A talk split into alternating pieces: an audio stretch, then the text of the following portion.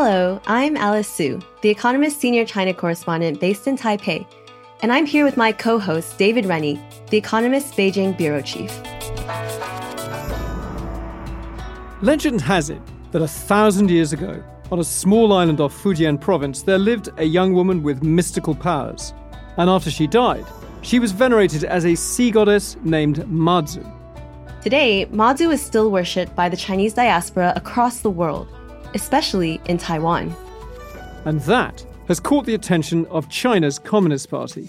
Though he leads an atheist party, Xi Jinping has told cadres to use Mazu as a tool of influence. This week, we're asking why is the Chinese government so interested in a 10th century sea goddess? And could Mazu even swing votes in Taiwan's upcoming elections? This is Drum Tower. From The Economist.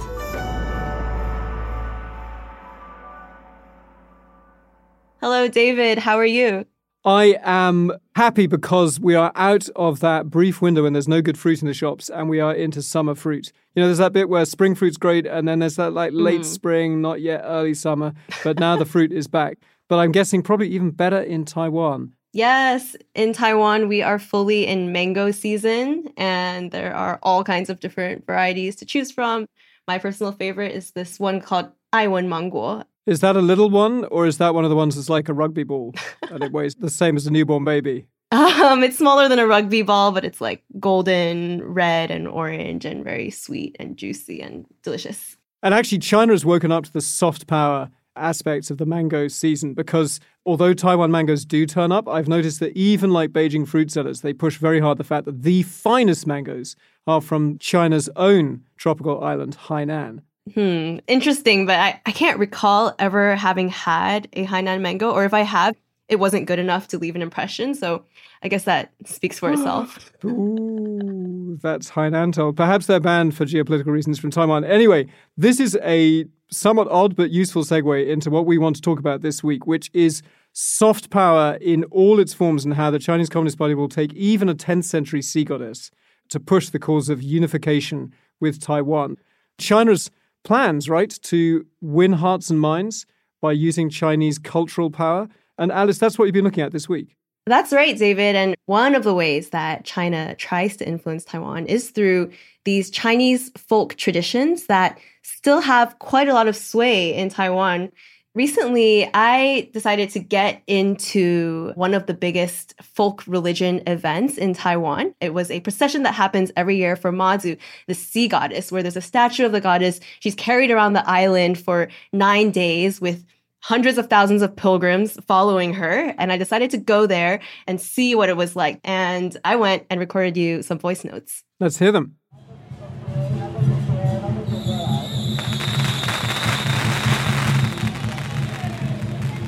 So I'm standing here right now in Yuanlin, a small town in Changhua County in, in central Taiwan. And I'm here today and it's extremely loud and festive all around me because this huge procession is happening for Mazu, who's widely worshipped in Taiwan, but is originally from China. Alice, that is so interesting to hear you at a Mazu festival on your side of the Taiwan Strait, because actually I've seen one on the mainland side. I actually wrote a column back in 2019, I think, about the opening of fishing season in the province of Zhejiang in this big port, Shipu, and Mazu was a big part of that, with a statue actually going around on a boat.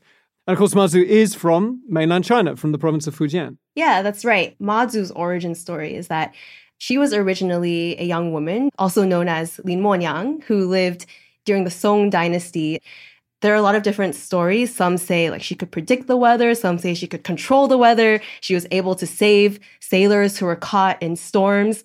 And of course, a lot of Chinese migrants who left China came from the southern coast, from Fujian, especially Chinese who came to Taiwan, who went to Malaysia, who went to Singapore. And so wherever they went, they also brought Mazu worship with them. And originally, you know, it was quite a regional folk tradition, but nowadays in Taiwan, it's kind of expanded beyond what it used to be. So originally you pray to Mazu for protection on the seas. But here nowadays in Taiwan, people pray to her for health, for safety from traffic accidents, for good grades, for children. She's like a multi-purpose goddess. So tell me about your procession, because my memories of like Taiwan processions is that they don't do things by halves. What was yours like? Yeah, well, it was pretty all out. And I'll just let you listen to a voice note that I recorded there. It really does feel almost like a Disneyland parade because you can see all these cars going by, floats, bands, people playing instruments, and hundreds and hundreds, probably thousands of pilgrims who are, you know, walking in their t-shirts and hats. And all along the way, people have set up roadside stalls to offer blessings and prayer and also to offer free food and drinks and local candies to the pilgrims. And you can see that the whole community is here. It's extremely festive and it's very much a grassroots event where everybody is out it's also deeply religious, right? Yeah, that's right. So the main event that a lot of these pilgrims are doing is they're following this statue of Mazu, the goddess, that's being carried around in this covered litter, like a box on two poles. As this procession happens, you can see thousands of people, they line up two by two in front of temples and you know this line goes on and on for a really long time and then this guy starts announcing he's like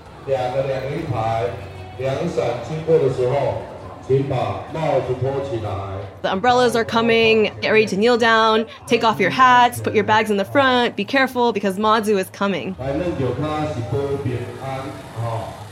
As this box approaches them, they kneel down to the ground and they kowtow, like they put their foreheads on the ground. The Mazu statue passes over them, and in that moment, they're supposed to have a spiritual experience or to catch a little bit of Mazu power, if you will.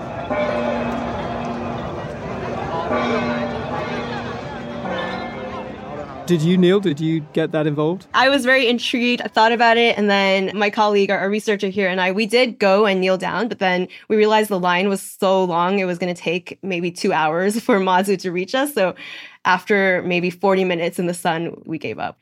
But we did observe the Mazu statue passing over a lot of people, and some of them were really moved. I mean, there was this one woman who burst into tears when Mazu passed over her, and I went and asked her, "Oh, what just happened? Like, how did you feel?" And she was saying, "Like, I could feel the power. Like, I'm so thankful." And then she explained to me that also she had been really sick. She had been diagnosed with cancer before, and she felt that Mazu had protected her from COVID throughout the pandemic. So you can see that people who are going through difficulties in life, they do genuinely put a lot of faith in this goddess. That's so interesting. I mean, it's always dangerous to kind of generalize about something, particularly something so personal like religion. But it always seems to me when I go to temples on the mainland that because of the communist era, when for so many decades it wasn't even safe to go to temples, they were closed, people praying are often they're not sure whether it works, but you might as well give it a go because you've got an exam coming up. So, you know, what harm can it do to burn incense? But it sounds to me like Taiwan has kept its roots in a very different way, having never been through the Mao period. Yeah, I think that's true. Although I think there might also be a generational difference because you definitely do see a lot of young people, you know, going to Mazu temples and treating it like insurance, the way that it works on the mainland too. Like, I'll just bye bye. Like, I'll just pray a bit here. It can't hurt, right? And to bring the young, do they add a bit of bling? I don't know about bling, but I did see all kinds of different styles of worship while I was there. So, you know, you could see these really traditional temple dancers and temple performances and these, you know, like big old fashioned costumes. But then I would also occasionally pass by something that I wasn't expecting. Let me show you this one video.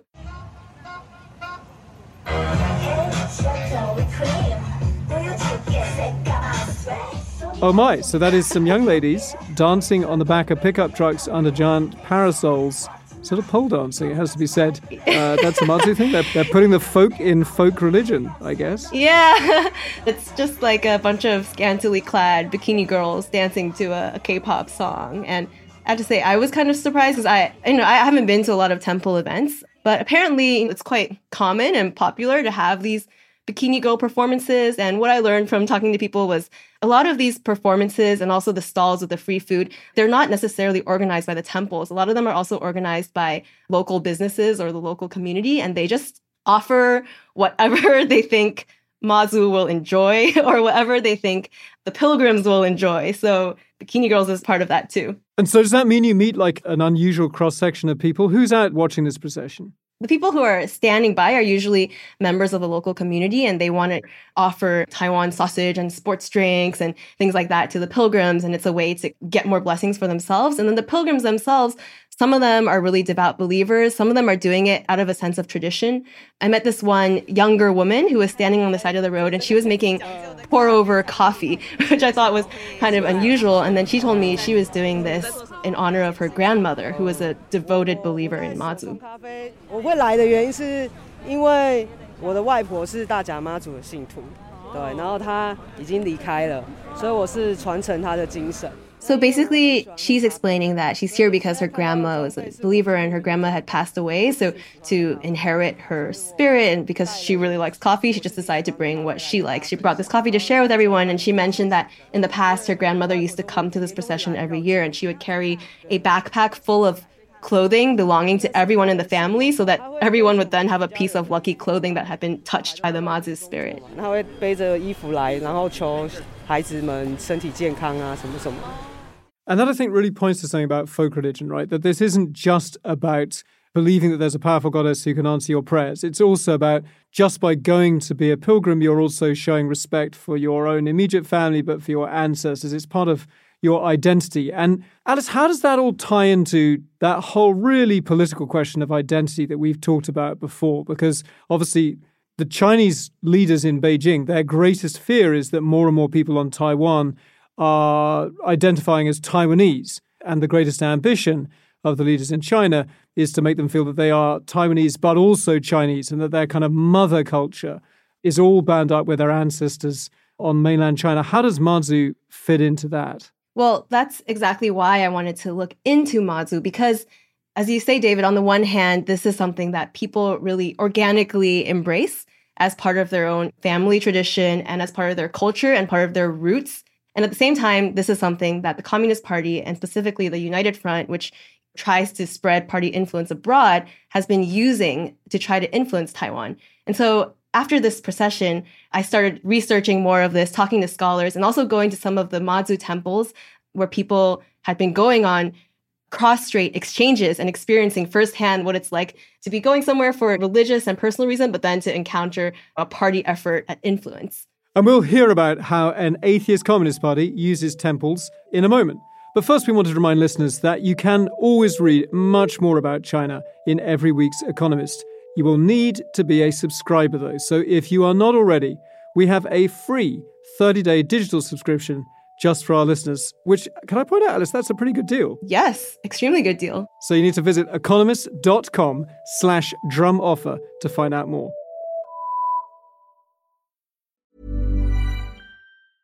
It's that time of the year. Your vacation is coming up.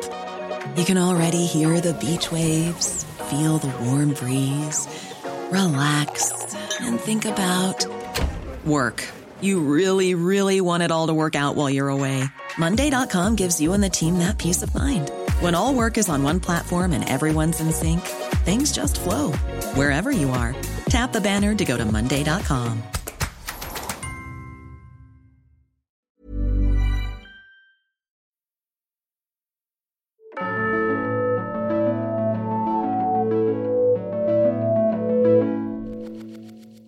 So, Alice, you took us to the streets of Taiwan to see this amazing synthesis of ancient Chinese tradition and religion and modern Taiwanese culture. And perhaps counterintuitively, that's an opening for the Communist Party, right? Because this atheist party that once closed down temples and persecuted priests and monks has now realized that in its modern day struggle to convince the people of Taiwan that they are Chinese and should return to direct rule from Beijing, anything that can be used as a kind of lever to drag them closer will do, and enter Mazu, the 10th century sea goddess.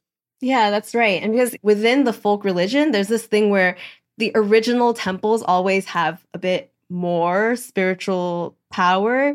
Ever since Taiwanese people were able to go and travel to the mainland, which started in 1987, Taiwanese believers on their own were really eager to make pilgrimages to Mazu's original temple in Meizhou. And they started doing that in the late 80s and the early 90s. And then that's something that the Chinese government saw and realized, oh, this is good. like a lot of Taiwanese people are coming here. They're really into this religion. Maybe we can promote it and make it into a way to draw the two sides together and remind them that we are all one family.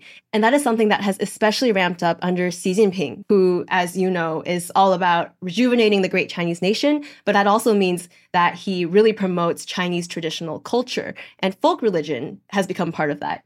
Alice, is it true that Xi Jinping's wife, back in the day when she was a super famous patriotic folk singer, Peng Liyuan, she sang a song about Mazu? Why, yes, it is. And we actually dug that song up so that you could listen to it.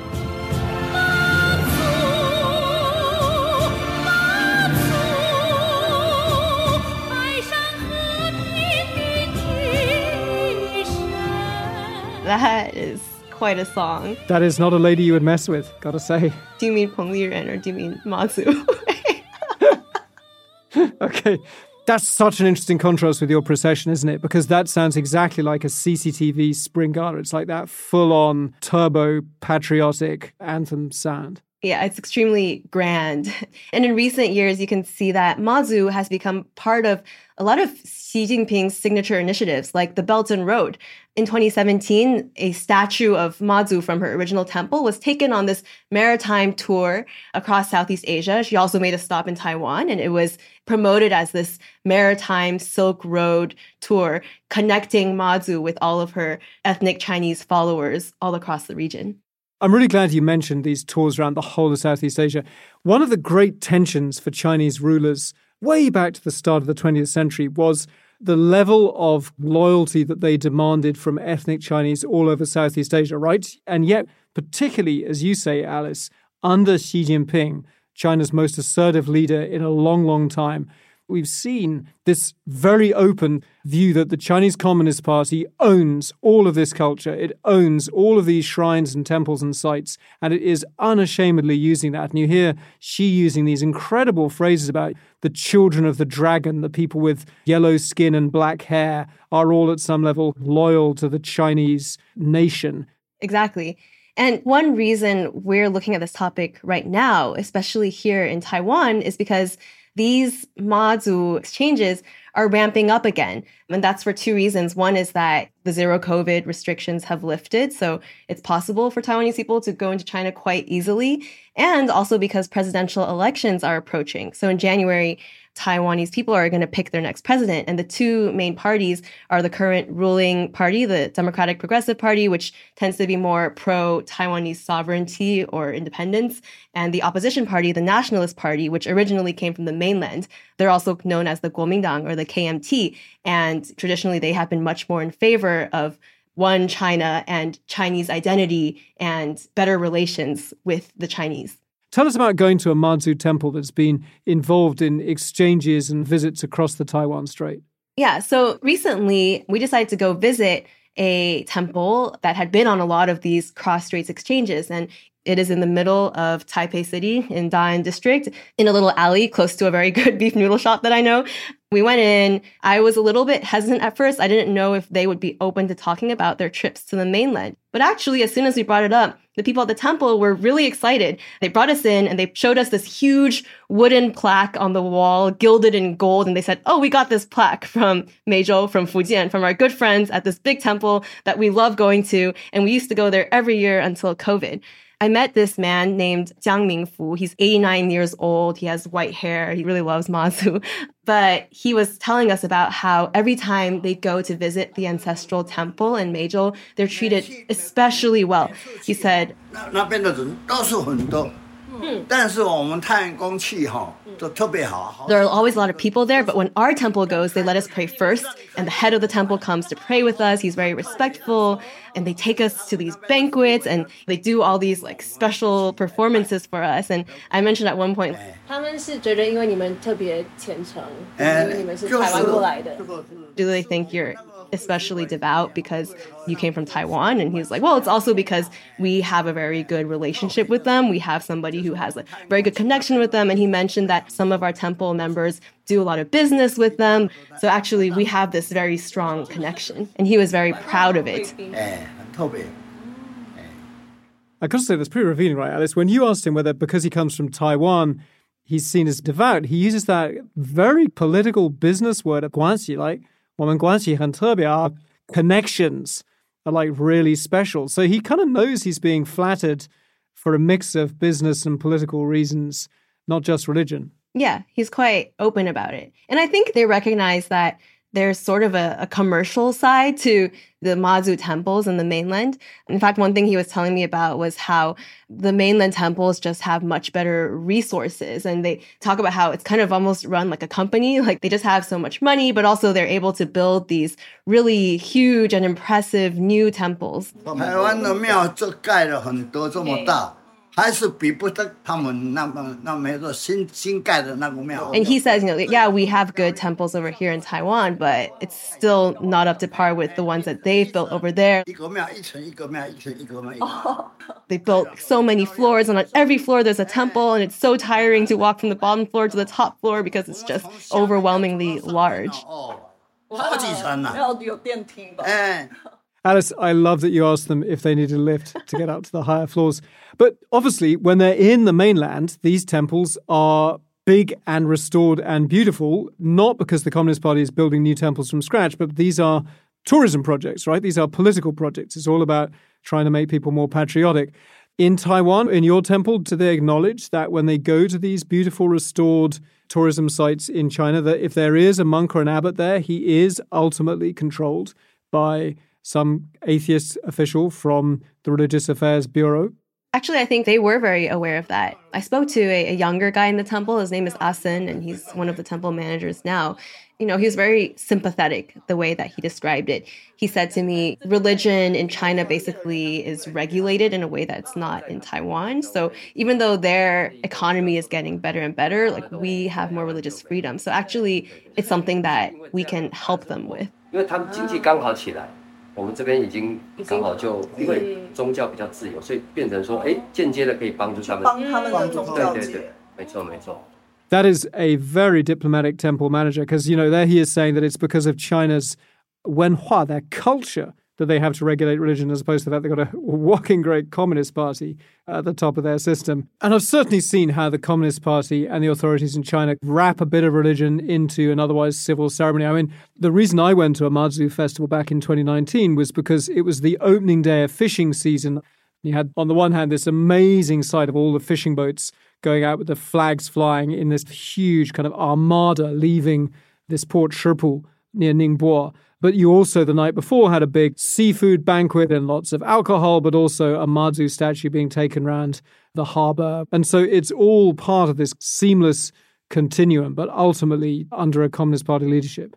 Yeah. And to better understand how these visits happen, I decided to go and meet the guy who was leading these visits for this little temple. So if you remember, the people in the temple were saying the reason we get treated so well is because we have someone who has very good guanxi, you know, very special connections in China. So I went to meet this guy. His name is Shu Wei Cheng. We actually had to go all the way to New Taipei City to meet him in this real estate office that he runs because turns out he has a lot of jobs outside of his temple work. He was wearing kind of like a white polo and black slacks, and he looked like a, a business guy. And he was very forthcoming about the political nature of these exchanges. In fact, he was kind of bragging to us about how good his connections are. 因为我们去那边的时候，我都是带我们太阳宫的去拜拜，然后我们去的时候就是用一个特殊的仪式让我们拜。 Basically, he was telling us about how he has friends. He has a daga, a special friend who has connections in China going way back 30 to 40 years ago, and they've done tons of different kinds of business with Chinese partners, running hotels and so on. So we're treated specially. And then he described how when they go to pray, they get special ceremonies and they go to the leader's house, they drink together, they have tea, and essentially just, you know, they're VIPs. It's so interesting hearing your guy who's all about boasting about how much of a big shot and a VIP he is when he goes to the mainland. You see how everything, including religion, could be kind of instrumentalized for that political task of bringing Taiwan into the fold. And, and it can be pretty explicit, right? So, in a speech in 2011, just before he became the top leader, Xi Jinping told officials to make full use of Mazu to woo people in Taiwan. Yeah, David, such a good point you make about how everything can be instrumentalized. We've talked about this before. It's part of the party's philosophy, right? Everything should become a tool to mold people to follow and obey the party, including religion. But I think what's really striking, especially about Mazu, is just that you can see how the party under Xi is treating Chinese traditional folk religions so differently from foreign religions, right? Like Islam and Christianity. Those religions are being put under a very strong sinification campaign, which means you need to eliminate foreign influence, you need to make them into a tool of party obedience. But I guess in some ways, you know, Chinese religions, they're already Chinese, so it's, hard to sinicize them anymore. You're absolutely right. So Buddhism and in particular Taoism, they are like super approved. Although even those Communist Party members are not technically allowed to worship in a temple, Mazu is classed as a folk belief and not a religion. And so party members can go to a Mazu temple. But you're absolutely right about the suspicion of Islam and Christianity, foreign religions that do have lots and lots of believers in China nowadays. Remember that that province where I went back in 2019, when Xi Jinping ran it, they were worried about underground Christianity, and they actually took the crosses off the roofs of Christian churches that were seen as too prominent. Although, I will say that when that armada of fishing boats went out to sea for the opening of the fishing season, some of them had Iman Eli, ah. uh, Emmanuel, painted on the hull. So those were Christian boats. Amazing. The individual believers always find a way. And how about in Taiwan, Alice? Do individual believers know that at some level they're being used for political reasons? Yeah, I was curious about that too. And when I spoke to Mr. Shu, who led the Mazu trips, he was very straightforward actually about how China wants to use Mazu to influence Taiwan. He told me the policy is like this they want to use religion to make us all be one family. 他们的政策也应该是这样子啦，就是用宗教让你们大家就是一家人嘛。And then he elaborated later. He said, I think their leaders are thinking if we can unify the religious people first, then it'll be easier to talk more in the future because at least you guys all believe that you all came from the mainland. 如果宗教大家都能够先统一的话，搞不好将来比较好谈嘛。嗯，对不对？因为毕竟你们相信你们是从大陆过去的嘛。It's amazing to hear how explicit that is, right? He is very aware that this fits into the big partisan divide that dominates Taiwan, right? Politics and society, that you have people who think of themselves as Taiwanese, but also Chinese. Maybe their families came relatively recently from the mainland. That's a big part of their identity. And maybe they are more religious, more culturally conservative. And in Taiwanese political slang, they are the blue camp as opposed to the Green camp, who vote for the DPP, who are much more willing to think of themselves as Taiwanese. And listen to him saying that's so interesting. He says, you know, maybe the Chinese have decided that if you can reunify the religious people first, those cultural conservatives, the people who feel that they are from the mainland. So he's really aware how all of these temple exchanges fit right into that binary divide that sits on top of Taiwanese politics and Taiwanese society. Yeah, that's right. He's totally aware of it. And then I, I went on to ask him, I mean, do you think it's effective? you know, like, do you think basically China can influence Taiwan's politics through these Mazu exchanges? And then he actually said, no, like, actually, it's not that easy. 我这样讲，探公是比较中立的，谁挺谁，你们个人去挺了，我们没有意见的。来就是妈祖的信徒啊，对啊。 And then he went on to explain, he said, our temple, for example, is more moderate. So you can believe in whoever you want. You can be blue, you can be green, but when you come here, you're a believer in Mazu. And he said also, you know, within the followers of the temple, they have a very clear divide of blue people and green people. And the green, no matter what, are going to be green. And the blue, no matter what, are going to be blue. And so essentially, it's hard to change either one of them. And going on a trip to worship Mazu in Fujian is not going to necessarily affect their political beliefs. 我们现在蓝绿分明的，挺绿的绿的再怎么烂，他还是挺啊。挺蓝的人就是挺蓝的。你没办法改变他。很难很难。嗯。That's quite the quote you've got. He said actually, people who support the green, like no matter how bad the green are, they're still going to support them. And the people who support the blue are going to keep supporting the blue. So clearly, you know, he has his own side. And do you see politicians in the Green camp? Do they now try and show that they love Mazu too when they're out campaigning? Is that a thing? Do they try and sort of prize Mazu away from the grip of mainland authorities? Yeah, I mean, actually, because Mazu is so beloved in Taiwan and temples are a place that people gather, political candidates of all parties do go and try to campaign in the temples. So the DPP nominee for president, Lai Qingde, who is the current vice president, visited a Mazu temple in Kaohsiung in April this year. Here he is speaking in Taiwanese or Hokkien, which is originally a Fujian dialect. And he says, I am just like you. I'm a believer of Mazu. And when I was young, I used to look forward to these Mazu events hosted by the temples every year. Politicians of all stripes tried to appeal to Mazu. And actually, in the last presidential elections in 2020, Terry Gou, the head of Foxconn, wanted to be a presidential nominee. And he said that Mazu had appeared to him in a dream and told him to run for president. Even, even the fact that he would say that, it just shows that he believes that will have an impact on the Taiwanese voter. Do you think that the Communist Party in Beijing could actually use Mazu to sway votes? So, I mean, that's the big question. And that's the question I pose to a whole bunch of different scholars. And most of them say the impact on votes directly is not really measurable because voters make decisions for so many reasons, right? And going on a trip to see the Mazu Temple is just one of them.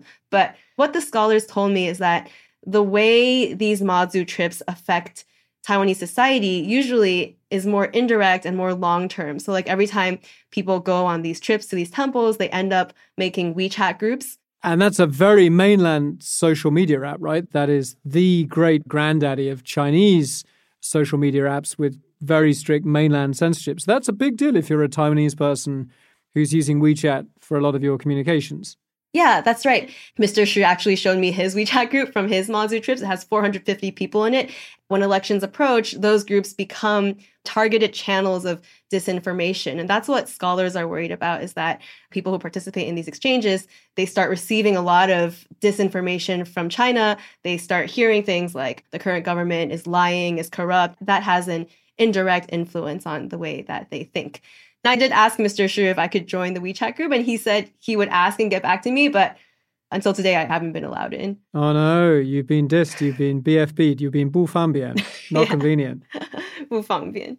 And of course, in electoral politics, you can have an impact even if you don't swing someone from one party to another. Persuasion is only part of electoral campaigning. The other thing to do is to make sure that your own natural supporters do actually feel strongly enough about the election to come out and vote. And so that kind of shoring up the base, you can see how it could be useful to demonize the Green Camp, the DPP, as kind of race traitors who don't love Chinese heritage, who can't be trusted to kind of lead a healthy society. So that could be a really useful tool for the party. And all of those good old boys that you were talking to boasting about the banquets and the special treatment they get on the mainland, that kind of patronage politics is also really useful for shoring up your core supporters, right? If you're the Communist Party. And, you know, I always think that the core message of the Communist Party to everyone outside its own borders in terms of foreign policy, Taiwan policy is resistance to us is futile, but doing what we want will make it worth your while. And I think you can see how they use religion in that. Yeah, definitely. And when you talked about how there's this demonization of the DPP or of the current Taiwanese government, some of the scholars I met told me, you know, they do think that narrative is working. And also that there's another narrative, which is China is now the champion of Chinese folk religion and Chinese tradition, and Taiwan is the enemy of it. And Taiwan doesn't like being Chinese, and Taiwan wants to deny this really important part of your own personal tradition. So this one scholar I spoke to, Zhang Guimin, who's a political scientist at National Taiwan University, she told me in 2019 she was going on a religious exchange to China, right? And before she went, she got a call from an elder at a temple and he told her like you should be careful because you're going to China. And she said, "Yeah, yeah, I'm really worried, you know, because you worry about surveillance and so on." But then he continued and he said, "You should be careful because when you come back, you're going to get questioned by Taiwan security services." And then she realized like, "Oh, in his worldview, Taiwan's government is the bad guys that don't like religion. Oh, wow. Like, so Taiwan is the scary police state, not China. Yeah, they're the scary police state. And, you know, if you go to China as a devout believer who loves Mazu, the Communist Party is going to welcome you and celebrate you. But when you come back, like, the bad Taiwanese government is going to take you in for questioning. And it's, uh, it's really scary. So, so when that elder told her that, she took that as anecdotal evidence that the disinformation and this kind of flipping of reality where China is the place of religious freedom and Taiwan is not. Like it, it is really working in, in some circles. It's such a strong piece of evidence that whenever we're talking about Chinese politics, those left wing, right wing labels just don't map on well because here you have the Chinese Communist Party appealing to socially conservative Taiwanese and appealing to them that, you know, we are the Chinese traditionalists together. You know, you have literally the Communist Party now talking about being the faithful inheritors of excellent traditional Chinese culture. Just a few decades after that same party was trying to destroy every temple they could find. So it's whatever works, right? Power is the guiding compass that Communist Party leaders follow in this. Yeah, so in February, Song Tao, who is the head of China's Taiwan Affairs Office, he said to a group of Taiwanese Mazu temple leaders that the DPP and the current Taiwanese government is trying to de-Sinicize Taiwan. Wow. So he's literally saying de-Sinicize Taiwan means making Taiwan less Chinese. That's the accusation from this senior Communist Party official. Yeah, and basically it's like he's saying to them this traitorous pro-independence party is trying to deny your roots and your ancestry. They don't value this core part of who you are, but we do because we are China, you know, we are your motherland. And so you should come and be with us. I think something that stuck with me while I was doing this story was it's true that Taiwan is 95% Han Chinese. And when Chinese officials talk about how the Taiwanese government is trying to de-Sinicize Taiwan, I think that actually does resonate with a lot of Taiwanese people here who are proud of their tradition and proud of their culture, and they don't know how to grapple with this contradiction. And Alice, you are on the ground for just such an important election, January 2024, when the Taiwanese choose their next president. And Beijing is going to be watching that like a hawk for any signs that a candidate is promising to take Taiwan away from China in some irrevocable way. And at that point, you could see a culture war heading dangerously close to a shooting war. Mm-hmm. Yeah, and at the same time, in the lead up to those elections, I think that's when we'll really see China stepping up its united front efforts to tell Taiwanese people, like, if you love Mazu, then come to China and be Chinese with us. And, you know, that's where you truly belong.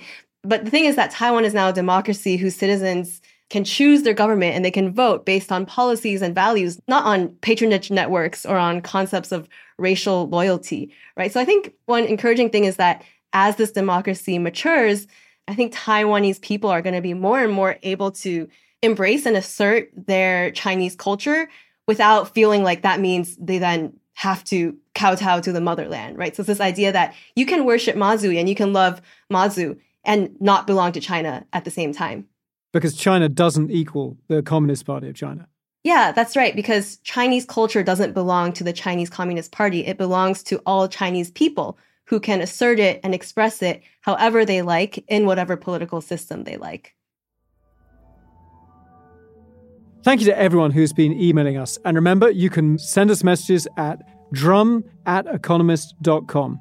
Special shout out to a listener in Chengdu, Mu, who shared his own really interesting experience of being an overseas returnee at Haigui and struggling to find a good graduate job after he'd listened to our Kong Yiji episode. And thank you also to Peter from Hong Kong, who listened to our two part series, The Cage, and wrote to us about the similarities between the tactics used on Uyghurs overseas and tactics now used against Hong Kongers. If you haven't listened to that series or to our episode on Komiti, you can find them wherever you listen. And thank you for listening to Drum Tower. We'll be back next week. Our editor is Poppy Sebag Montefiore. Alicia Burrell and Barclay Brown produced this episode. Sound design is by Tingly Lim, and our music was composed by Jocelyn Tan. The executive producer is Margaret Howell.